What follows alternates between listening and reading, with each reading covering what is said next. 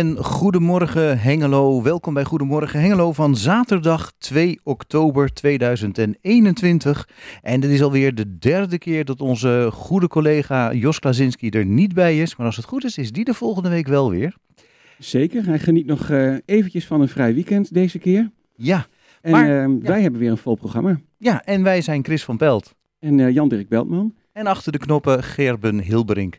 Hebben we dat ook weer gezegd? Zeker. Uh, we hebben zometeen als eerste gast Michelle Visser. Nou, heel bijzonder, want haar boek is uh, net een week uit, Zoals het leven komt. Vanmiddag gaat ze hem signeren bij Boekhandel Broekhuis. Vanmorgen komt ze bij ons over vertellen. Ja, en dan hebben we Pier van Dijk. Die heeft het uh, gedicht, uh, ja, hoe moet ik dat zeggen? Het gedicht op de muur gedaan deze keer. Dat klinkt een beetje oneerbiedig. Kiosk op de muur, uh, dat is een project van Sta Even Stil. Een gedichtenproject. En die dreigt nou ook uh, ja, te moeten stoppen, omdat de kiosk gesloopt wordt. Nou, dat wisten we nog niet toen we Pier van Dijk hadden uitgenodigd. We gaan het dus over het gedichtenproject hebben. Ja, en over de toekomst van het project Sta Even Stil. Ja, dat is de, de kiosk aan de Enschedeze straat. is best veel over te doen uh, geweest ook. Ja. Maar zijn gedicht staat er in ieder geval nu op. Gedicht is goed te zien. En uh, we bellen met uh, Linda Saleming van de Bibliotheek Hengelo over activiteiten van de komende week. Nou, die zijn er zeker, want aanstaande woensdag begint de kinderboekenweek. Mm -hmm. Ja, en dan in het tweede uur hebben we nog een heleboel interessante dingen. Ja, waar ik me dan wel heel benieuwd naar ben, is het commentaar van Margaret Roelvink op de schijf voor live. Een alternatief voor de schijf van vijf die in de jaren 50 al een keer is ontwikkeld. Dus dat die aan de modernisering toe is, kan ik me voorstellen. Maar hoe? Ja. Altijd kritisch. Margaret Roelvink, diëtiste, straks in het tweede uur. En eerst een uh, plaatje van Van Morrison, Have I Told You Lately.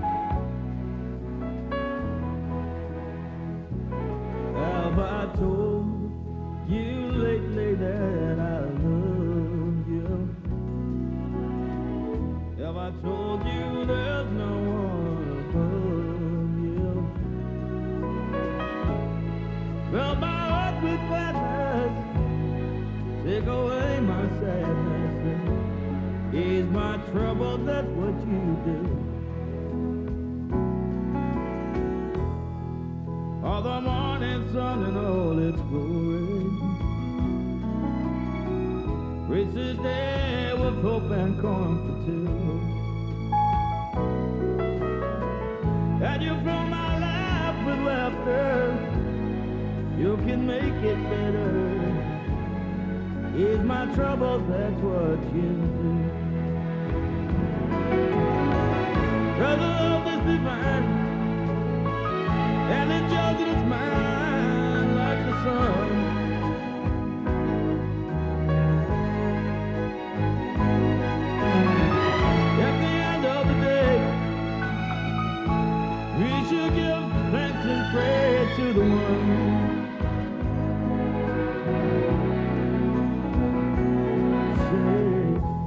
Have I told you lately that I love you?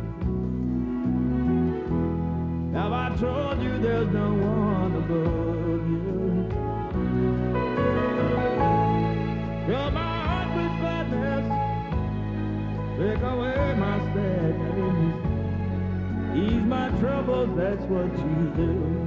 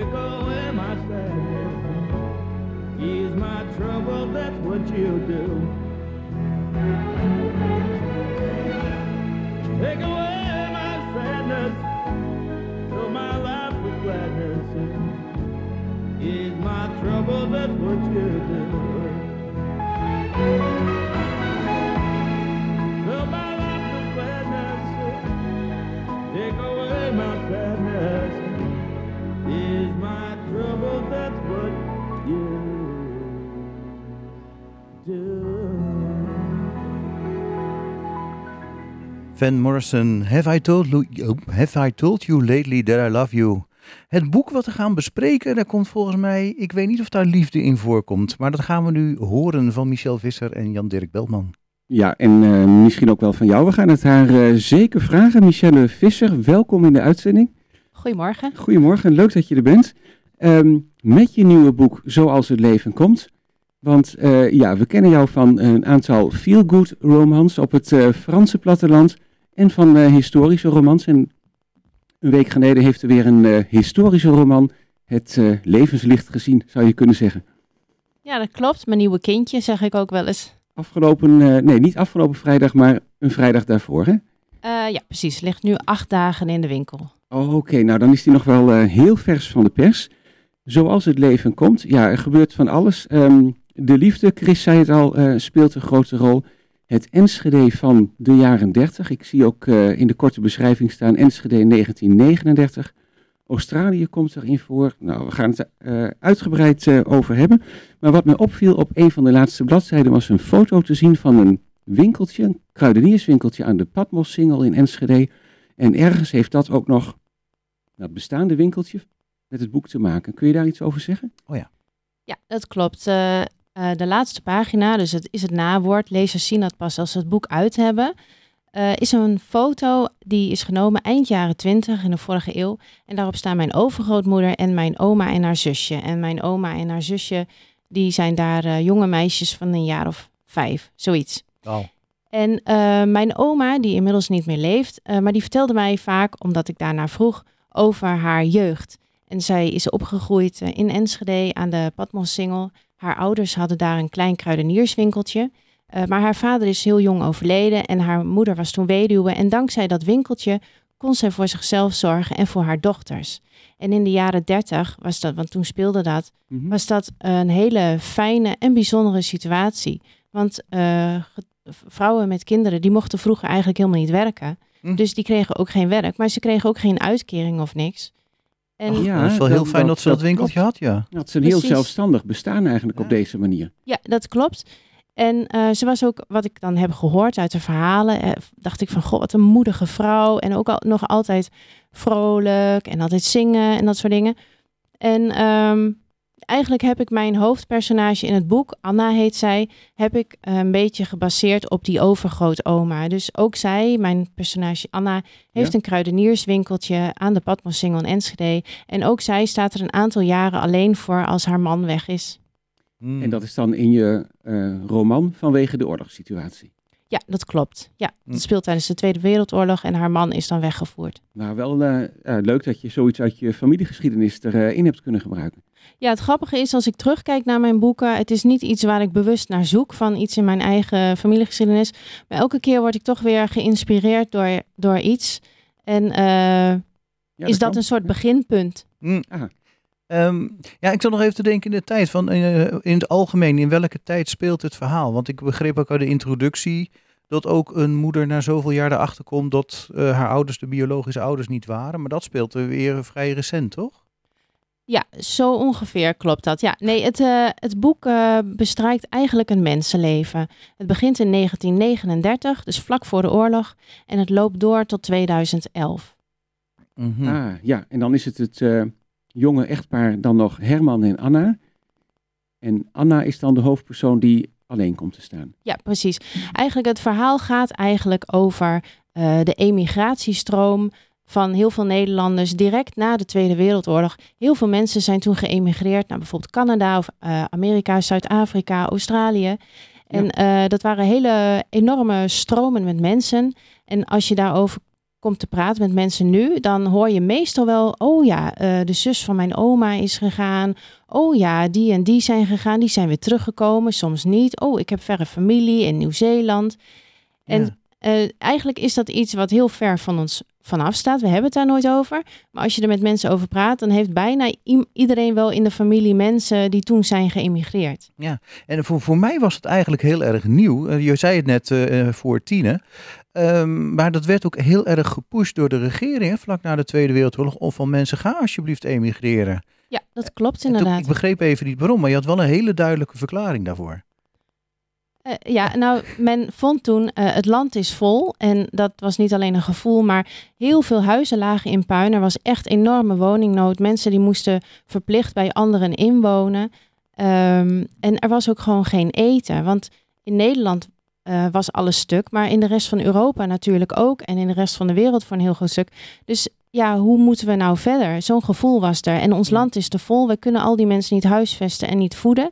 Oh ja. En er waren landen, aan, zeg maar voor ons aan de andere kant van de wereld, en die eh, snakten naar arbeiders. Bijvoorbeeld Australië, maar ook eh, Canada soms. Ja, de oorlog was dan ja. wel voorbij, maar de jaren 30, toch ook de crisistijd, lag natuurlijk ook nog vers in de herinnering. precies. ja. En ehm, nou speelt dus deze emigratie een, eh, een rol. Maar daar zit nog, zonder het hele verhaal dat je moet verklappen, daar zit nog een stukje tussen, een stuk tussen de Tweede Wereldoorlog. Ja, dat klopt. Want die Tweede Wereldoorlog die was eh, voor heel veel mensen ook eh, de reden of een van de belangrijkste redenen om te gaan emigreren. Je moet je voorstellen, toen dat, eh, dus, dat speelde ongeveer eind jaren 40, begin jaren 50, die grote emigratiestromen. Ja. En wij weten nu van alles van die landen, ook al zijn we daar nog nooit geweest, door televisie en je, kunt, je, je googelt maar even allerlei filmpjes.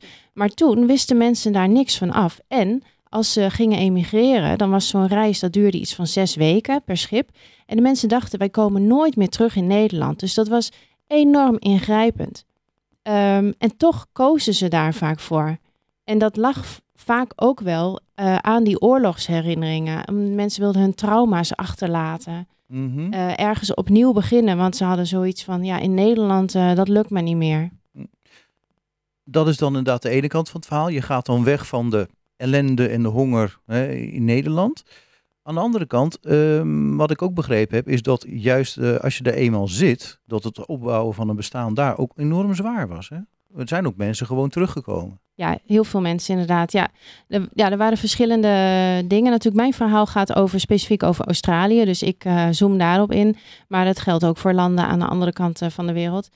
Ehm, er werd je soms in Nederland een verhaal verteld... wat niet zo heel erg eh overeenkomsten vertonen met de werkelijkheid. Wat zeg je dat netjes? Ja, nou ik heb dat inderdaad van emigranten Nou, het die is- dan naar Canada zijn gegaan wel gehoord. En dat, of gelezen en gehoord. Dat was ook heel hard werken hè, voor de eerste generatie. Ja, precies. Ik wil ook niet zeggen, er werd ook niet gelogen of zo hoor. Zo was het niet. Maar eh, die mensen die die verhalen vertelden over van, eh, nou ga lekker naar Australië en daar wacht je deze prachtige toekomst. Die waren daar zelf ook nog nooit geweest. Dus, ehm, zo, dus, dus die vertelden ook maar wat. En Mm. dat was natuurlijk toch een verkooppraatje ook. Ja, ja. Wat was de reden voor Anna om, eh, om te gaan emigreren?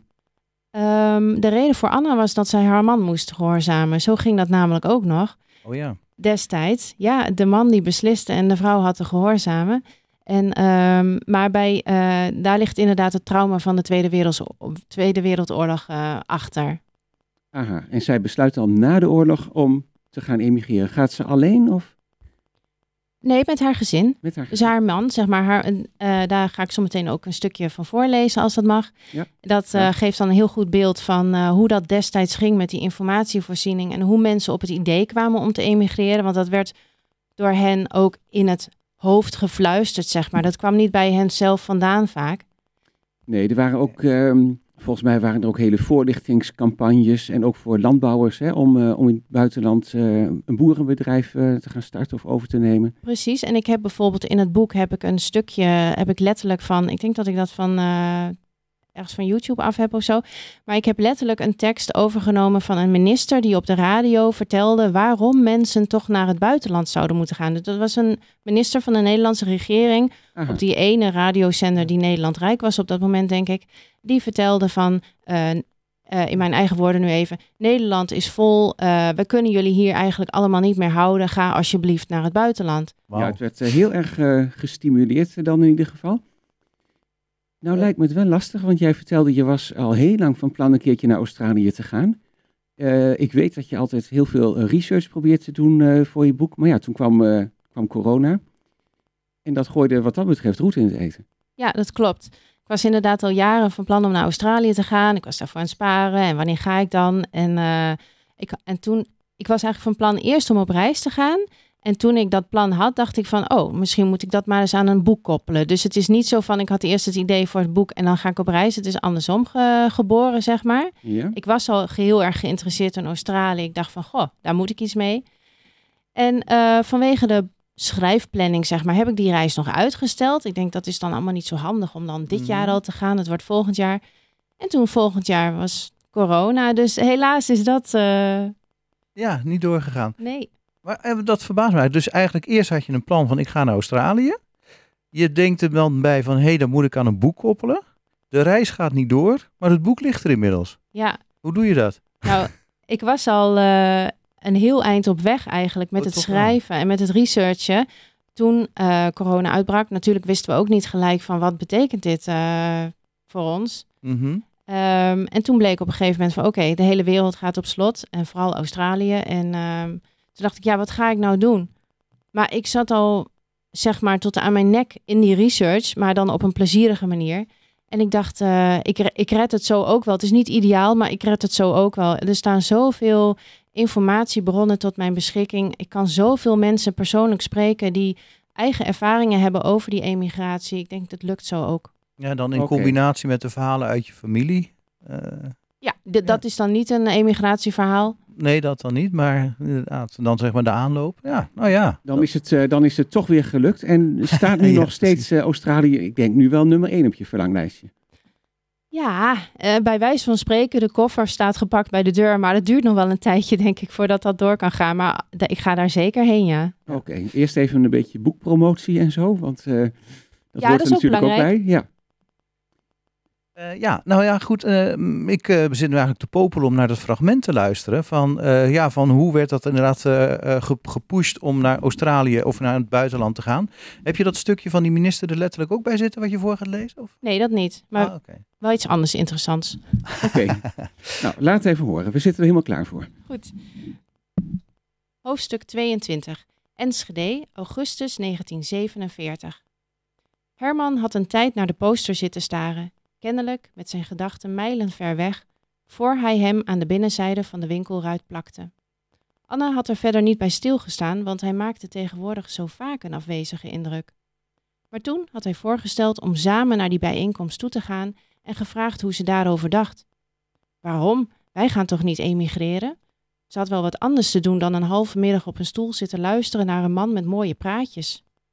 Het lijkt me interessant om te horen wat er wordt verteld. De wereld is zo groot en wij kennen alleen ons eigen kleine stukje, had Herman geantwoord. En nu zaten ze zij aan zij op een bankje, omringd door andere nieuwsgierigen uit heel Enschede. Anna luisterde naar wat er om haar heen werd gezegd, en het was haar duidelijk dat de meeste mensen hier niet serieus overwogen te emigreren, net zoals zij. Maar kennelijk vonden meer mensen het interessant om eens naar zo'n emigratiespecialist te luisteren, net als Herman. Ze vouwde haar armen over elkaar en liep in gedachten haar takenlijstje voor die dag af. Wat haar betreft mocht het beginnen, des te eerder waren ze weer terug in de winkel. Welkom, beste mensen, zei de man die ze eerder in de winkel had gezien, terwijl hij langs de gevulde bankjes doorliep en voor hen ging staan. Mijn naam is Adriaan Tussenveld, maar iedereen noemt mij Ari, dus jullie hopelijk ook.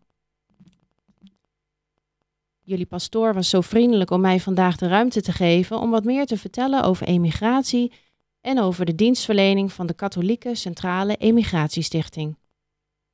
Waarom zouden mensen, jullie misschien, eigenlijk willen emigreren? vroeg Ari. Ik zal het je vertellen.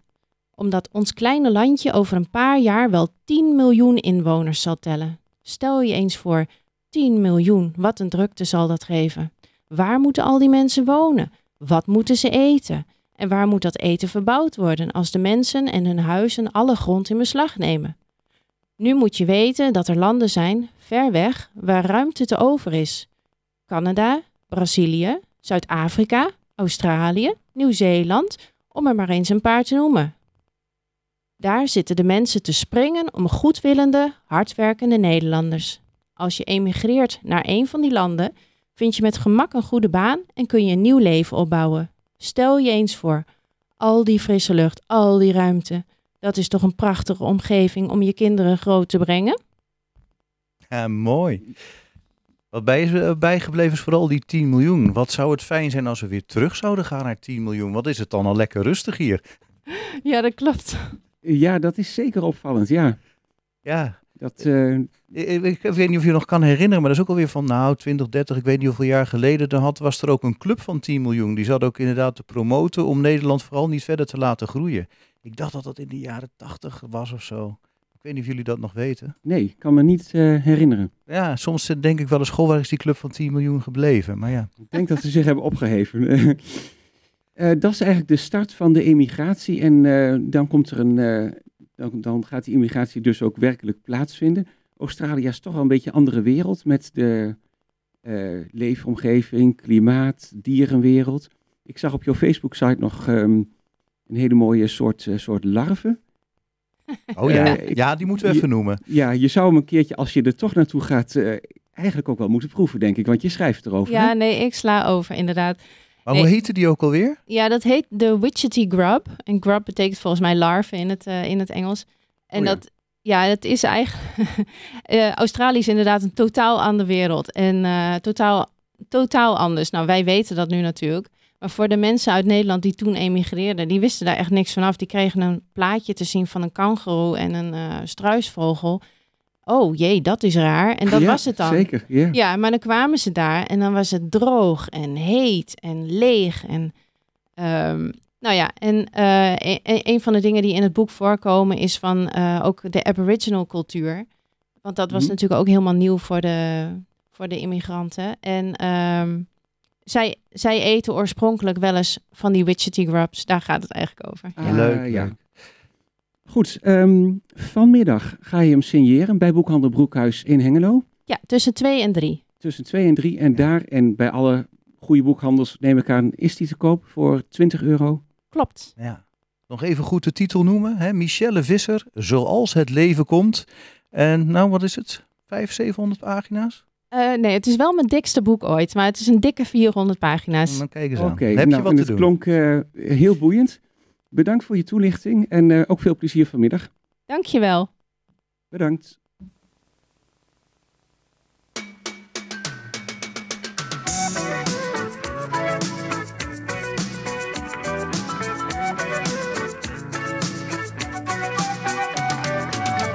traveling in a fried out combi on a hippie trailhead full of zombies.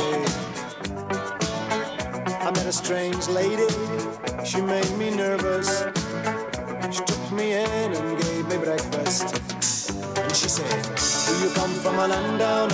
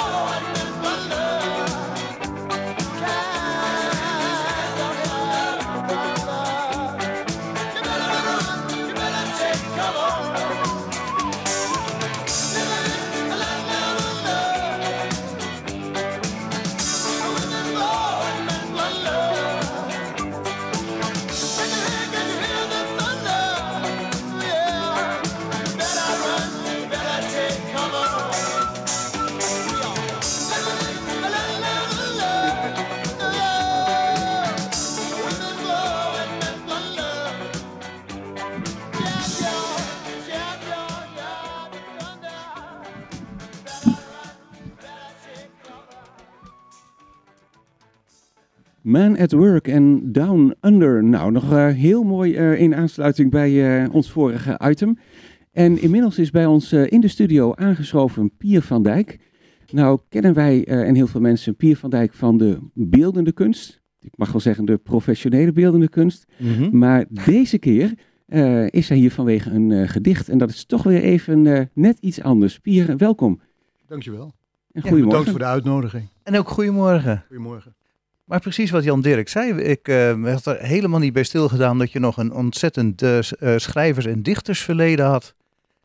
Nee, dat is ook helemaal ondergesneeuwd eh, door de beeldende kunst. Maar dat ligt ook aan mezelf. Hoe bedoel je? Nou, eh, mijn poëzie is langzaam eh, gegaan in de richting van de concrete poëzie. En van de concrete poëzie in de visuele poëzie. En van de visuele poëzie in de performances. Je mag je microfoon trouwens iets dichter bij de mond houden trouwens. Ja, wordt even met de microfoon gesleuteld. een beetje rommelen hoor. Zo. Komt iets dichterbij. Oh.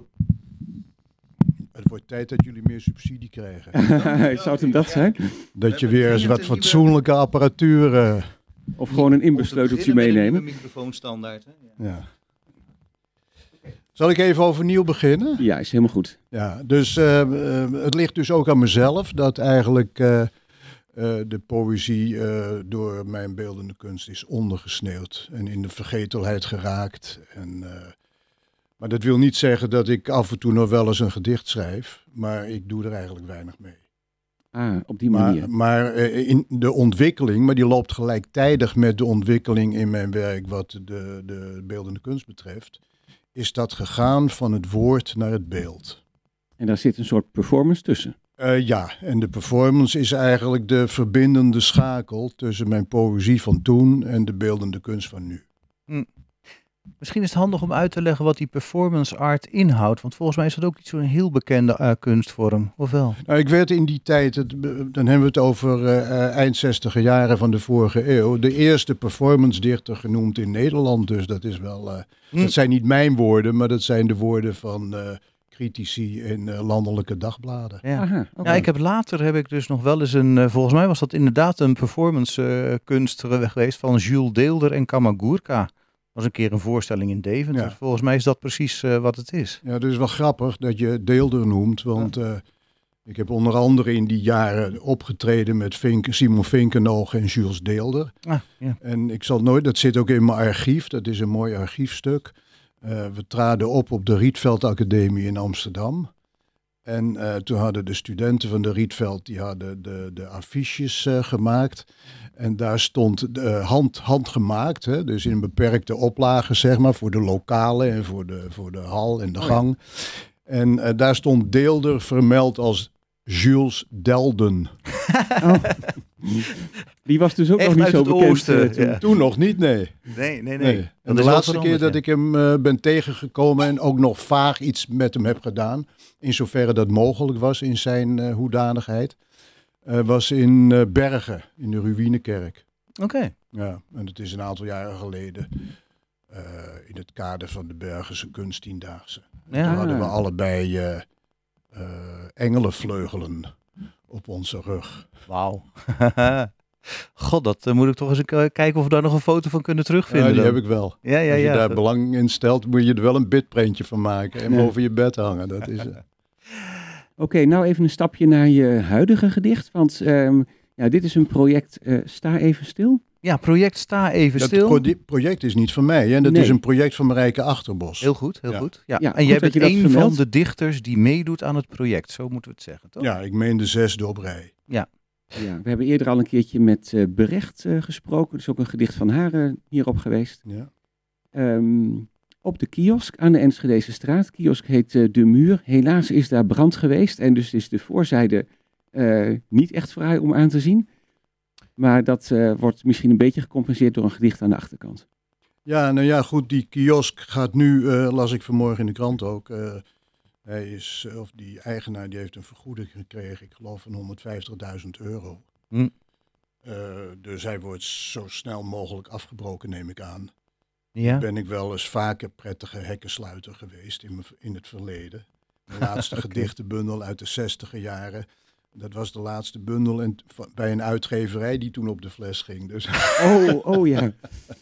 Maar, maar en, jouw gedichtenbundel heeft het eh, niet kunnen... eh, niet kunnen eh, nee hoor, want gedichtenbundels, eh, zeker in mijn categorie, worden altijd in een kleine oplage wat jammer nou. Ja. Ja. Ja. Marijke had wel naar alternatieven gezocht of is daar naar op zoek, begreep ik. Ze wil natuurlijk wel doorgaan eh, met het project.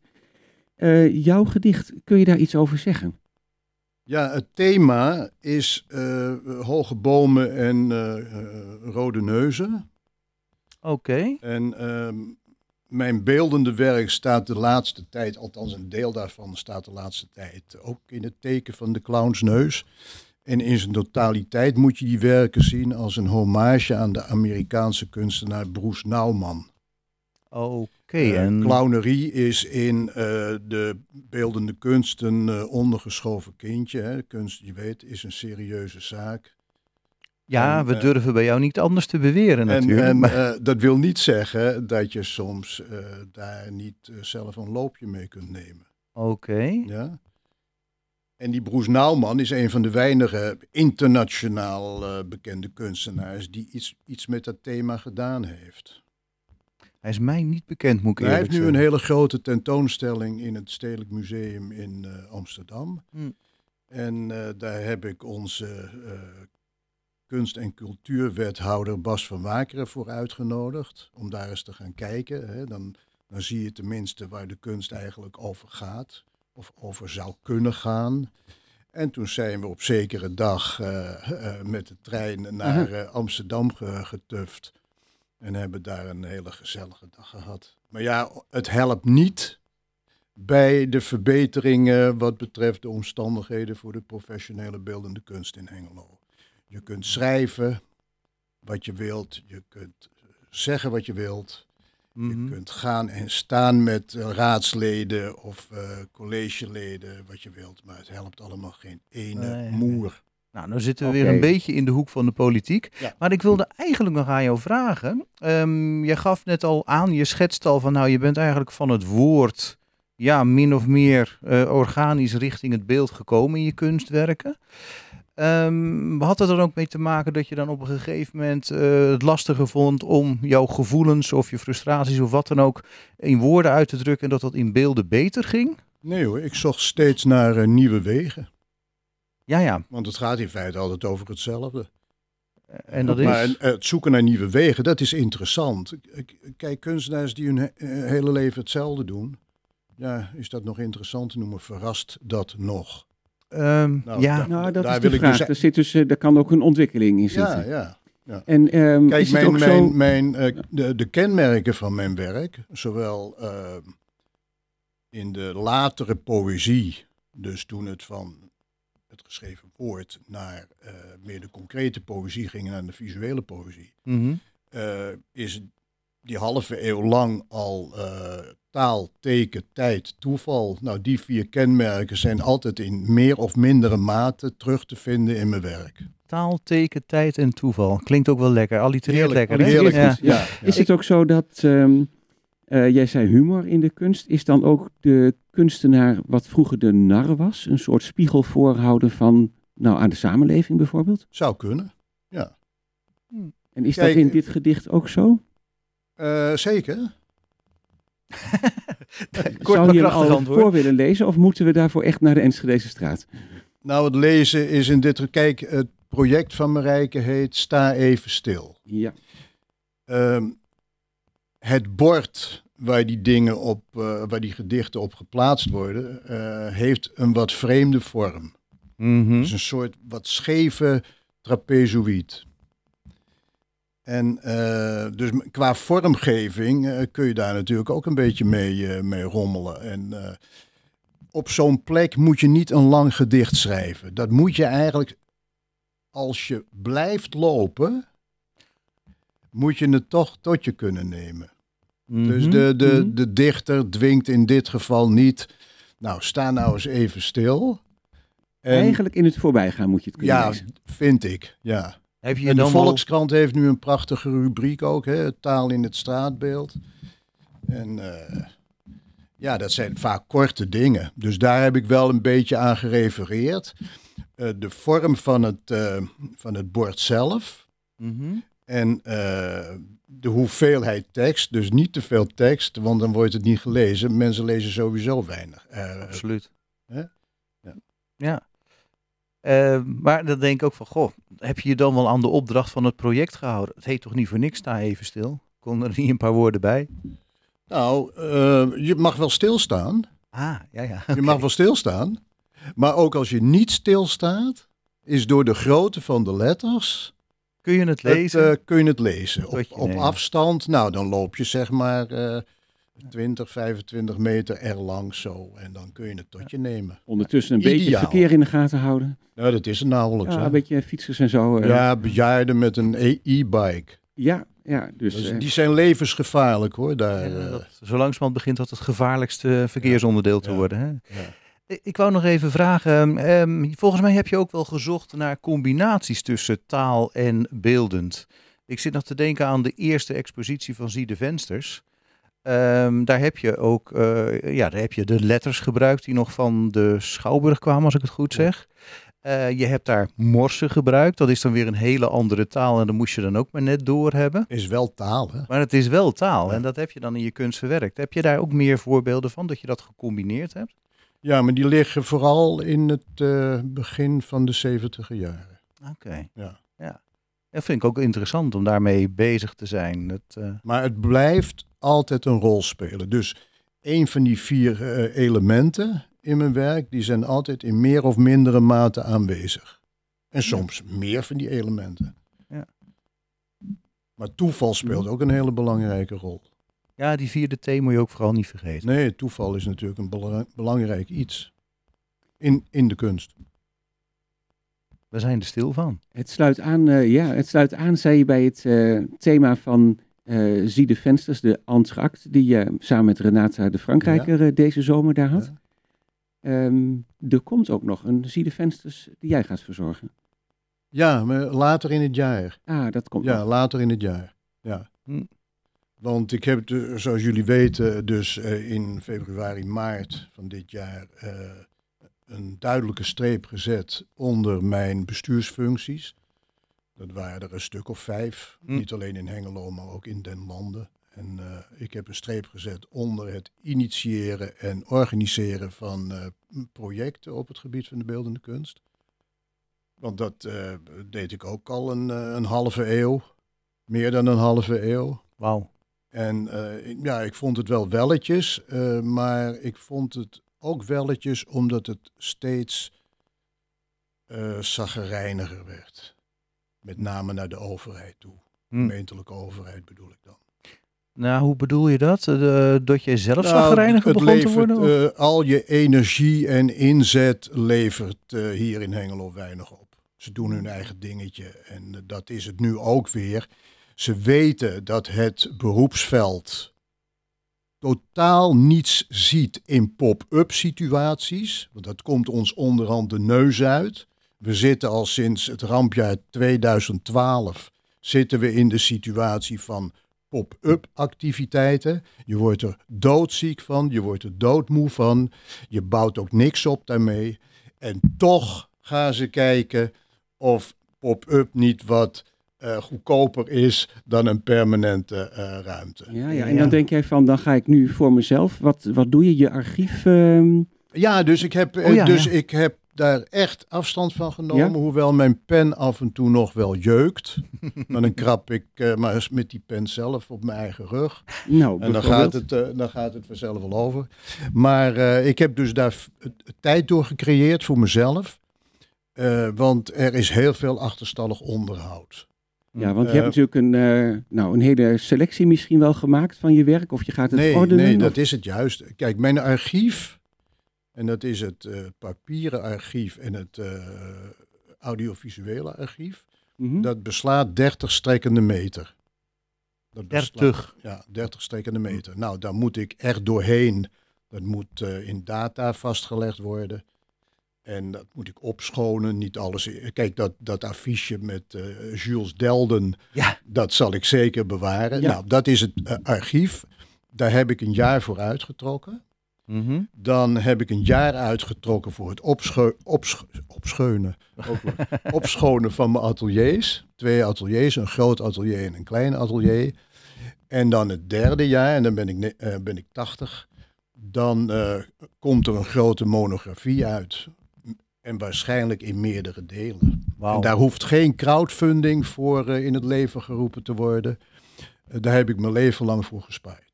Oké, mooi. Nou, we zijn eh, heel benieuwd. Al duurt het nog eh, een tijdje. Ja, en ondertussen exposeer ik zo hier en daar. Ja, nou de persoon Pier van Dijk, die blijven we ook zeker in de gaten houden, in welke functie dan ook. Zal ik het gedicht nog even voorlezen? Het lijkt me heel mooi. Het leek me ook nog wel leuk om daar nou, inderdaad de hele tijd erover te hebben zonder hem voorgelezen te Oh hebben. ja, mooi. dat is ook een goeie. Maar Ook wel een leuk om mee af te sluiten. Daar staat hij dan met zijn neus rood en rond in de wind. Zet hem op en men lacht. Zet hem af en men wacht op wat komt. Want de show must go on. Vrolijk voorwaarts. Pier van Dijk, dankjewel. dankjewel.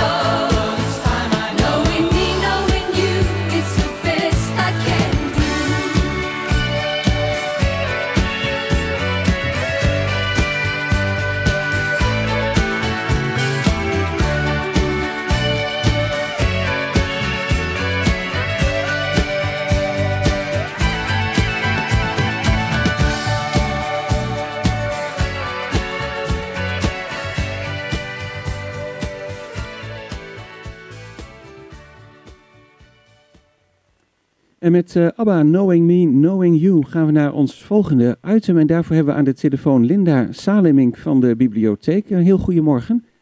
Goedemorgen. Aha. Goedemorgen. En eh, welkom in de uitzending. Dankjewel. Nou, de bibliotheek, ik hoef bijna niet te vragen eh, of er iets te doen is, want eigenlijk zijn er iedere week toch wel weer een aantal activiteiten gepland. En ik Dat zag klopt. zelfs bij komende week dat ook de kinderboekenweek start. Ja, klopt. Eh, 6 oktober start eh, de kinderboekenweek weer inderdaad. Ehm, tot en met eh, 17 oktober. En eh, ja, we hebben natuurlijk leuke activiteiten voor de kinderen georganiseerd. Waaronder Ja. een eh, QR-codespel. Het is ehm, voor kinderen van 8 tot en met 12. En ze kunnen de QR-code scannen met de telefoon of een tablet. En dan kunnen ze in verschillende werelden verschillende beroepen uitproberen. Eh, van brandweerman tot eh, drakentemmer. Dus eh, heel erg leuk. Aha, ja, want dat past ook bij het thema hè, van de kinderboekenweek. Ja. ehm, worden wat je wil. Klopt, worden wat je wil. Gericht op de beroepen inderdaad. Ehm 9 oktober komt Sterren Smalbrugge. Zij is ecologe en reptielendeskundige. En zij komt een voorleessessie geven en vragen beantwoorden over reptielen. En ze neemt zelfs een levend reptiel mee. Oh, dat wordt eh, interessant. En dat is eh, volgende week zaterdag dus, 9 Ja. oktober. 9 oktober, ja. Ik zie hier staan 12 uur. Eh, maar wel klopt. handig om je daar even voor aan te melden mocht je daar naartoe willen, hè? Ja, inderdaad, heel graag. Er zijn een beperkt aantal kaarten beschikbaar. En Sterrin Smalbrugge, ja, haar naam raakt steeds wat meer bekend. Ik weet Ja, niet zeker of ze ook een boek heeft geschreven over reptielen. Ze heeft twee boeken geschreven. Ja? Ehm, daar komt ze ook uit voorlezen. Ze geeft echt een voorleessessie. En ze is ook eh, op het moment te zien in het programma eh, Expeditie Robinson. Oh, oké, ja. Ja. Nou, dat is eh, een hele bijzondere activiteit eigenlijk wel. Ja, Kinderboekenweek duurt trouwens iets langer dan een week, hè? Van 6 tot en Ja. met eh, 17, zei je? Ja, elf dagen. Oh, oké. Dat is Ja. een lange week. Een lange week. Ja, even hebben we... kijken, dat start woensdag. Is er woensdag ook al meteen iets bij de start? Of is dan eh, dat je dan vanaf dat moment met die co- QR-code kunt? Ja, die QR-code, dat spel kan eh, de hele kinderboekenweek gespeeld worden. En ehm, de activiteiten zijn echt op de zaterdagen gepland. Eh, Ah, 16 ja. oktober is er nog een kinderboekenruilmarkt en Tetum komt met activiteiten. En er komt een dierenambulance.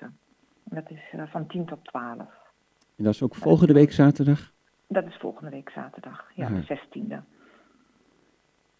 Ja, dat is dus de volgende week, dus eigenlijk nog een week na volgende Ja, week. een- een week, de, ja, dat is de afsluiting. Oh, Oké. Eh, ja, en jullie hebben waarschijnlijk ook eh, tafels met kinderboeken en eh, misschien wel een tentoonstellingje of zo. Nou, we hebben altijd kinderboeken, tafels vol met kinderboeken. dat kan altijd bekeken worden en geleend worden. En we gaan zeker ook displayen op, op beroepen. Oké, ja, De zoiets bedoel ik dat je het ehm, hiermee in verband eh, brengt. Ja, klopt. Oké, nou, de kinderboekenweek is dan wel een heel groot item de komende weken. Zijn er Ja. nog andere dingen waarvan je zegt, hé, hey, dat moet ik ook nog even noemen? Ja, ik eh, wilde wel heel graag even een lezing noemen. Ehm, we hebben Isis Zengerink uitgenodigd om te komen vertellen over haar boek In de Plooi. Ehm, Isis is auteur en dichter. En zij Mhm. komt donderdagavond, eh, 7 oktober om 8 uur in de bibliotheek. En zij vertelt over haar oma Hanna. En, eh, zij woonde in Bentelo Ja? en werd al vrij jong weduwe. Maar moest wel de zorg dragen over elf kinderen en de boerderij. En in die tijd was dat eh, vrij nou ja, ingewikkeld voor een vrouw alleen. Nou, dat lijkt me zeker. Ja. Zeker. Eh, ze moest hartverscheurende keuzes maken. En eh, zij ondersteunt haar lezing met eh, veel beeldmateriaal. Dus ik denk wel heel interessant om bij te wonen. Aha, nou, is even goed om nog een keertje te noemen. Dat is donderdag 7 oktober en dan s'avonds, Ja, s'avonds om 8 uur. s'avonds om 8 uur, gewoon eh, Ja. live weer in de bibliotheek. Ja, Live in de bibliotheek. dat blijven we ja. er toch even bij zeggen, hè, nadat heel veel dingen steeds online zijn geweest. Ja, Deze is gewoon live in de bibliotheek, kun je ook voor aanmelden via jullie website. Via onze website. Ja, of even bellen met de klantenservice. Mag ook altijd. Oh ja, dat is eh, Ja. misschien ook handig. Ja. En dan zijn er eh, cursussen die weer gaan starten. Ja, klopt. We hebben een heel mooi digitaal programma weer de komende tijd. En dinsdag en woensdag starten de eh, verschillende cursussen voor het gebruik van de iPad of de eh, Android-tablet. En het zijn basiscursussen voor vier bijeenkomsten. En er wordt stapsgewijs uitgelegd hoe je die eh, ehm, devices kunt gebruiken. Oh ja. Ehm, Er zijn ook eh, verschillende workshops, en die zijn gratis bij te wonen. Want die basiscursussen moet wel een eh, vergoeding voor betaald worden. Maar we hebben een workshop online bankieren, die start ook donderdag aanstaande. Dat is één les. En ehm, vrijdag start Oh ja. een workshop WhatsApp voor de iPhone. Ja, ik zie hem staan inderdaad. Nou, daar is een kleine vergoeding voor die van vrijdag. Ja, dat klopt. Eh, die cursus van eh, donderdag waar je het over had, online bankieren. Cursus, workshop, die is gratis. Die is gratis, ja. Het is een eenmalige workshop. Ja, dus wel eh, interessante dingen om daarmee te gaan starten of daar iets meer over te weten te komen, denk ik. Ja, inderdaad. Ja. Deze tijd is dat onvoorkomelijk om daar...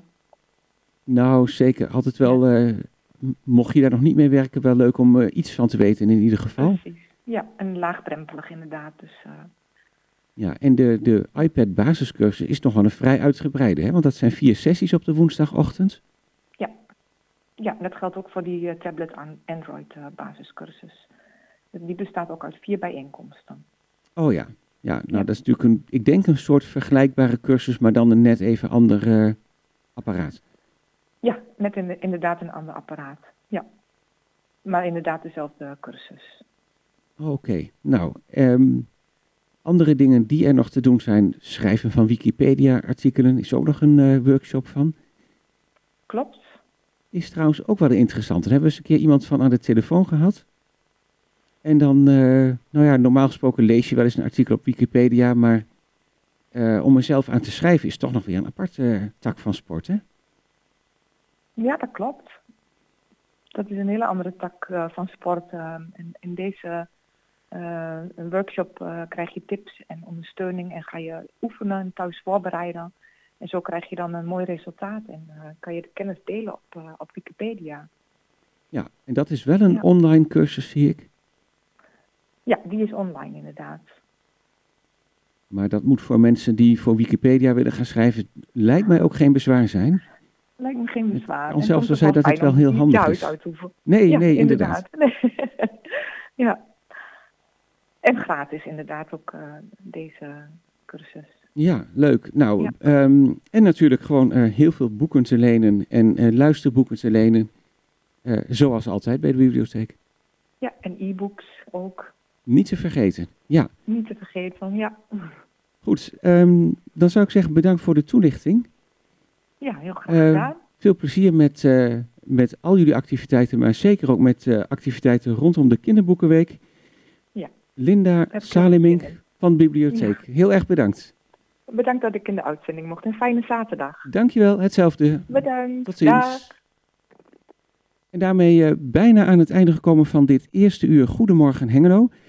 Straks zijn we er weer met het tweede uur en dan onder andere Margaret Roelvink over eh, de schijf voor live, een soort variant op de schijf van vijf. We zijn eh, natuurlijk heel benieuwd om te horen wat of zij daarvan vindt. We gaan ook bellen met Marianne Jansen over de vrijwilligersmarkt, met Danny Onk over het programma van de Schouwburg en we bellen natuurlijk in de tweede uur ook even met onze collega Monique Oosterlander van Cultuurcafé. Dus heel graag tot straks naar het nieuws.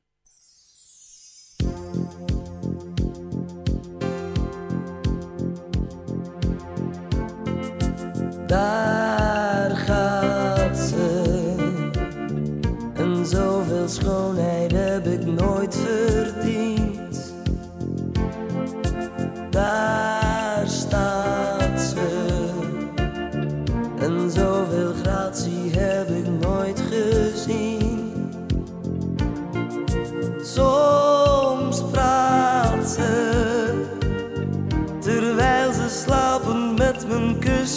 Speelt, Ik laat ze, zolang ze maar met mij mijn lakens steelt, En zelfs de hoeders van de wet kijken minzaam als ze fout parkeert. En zelfs de flikken hebben pret als ze sensueel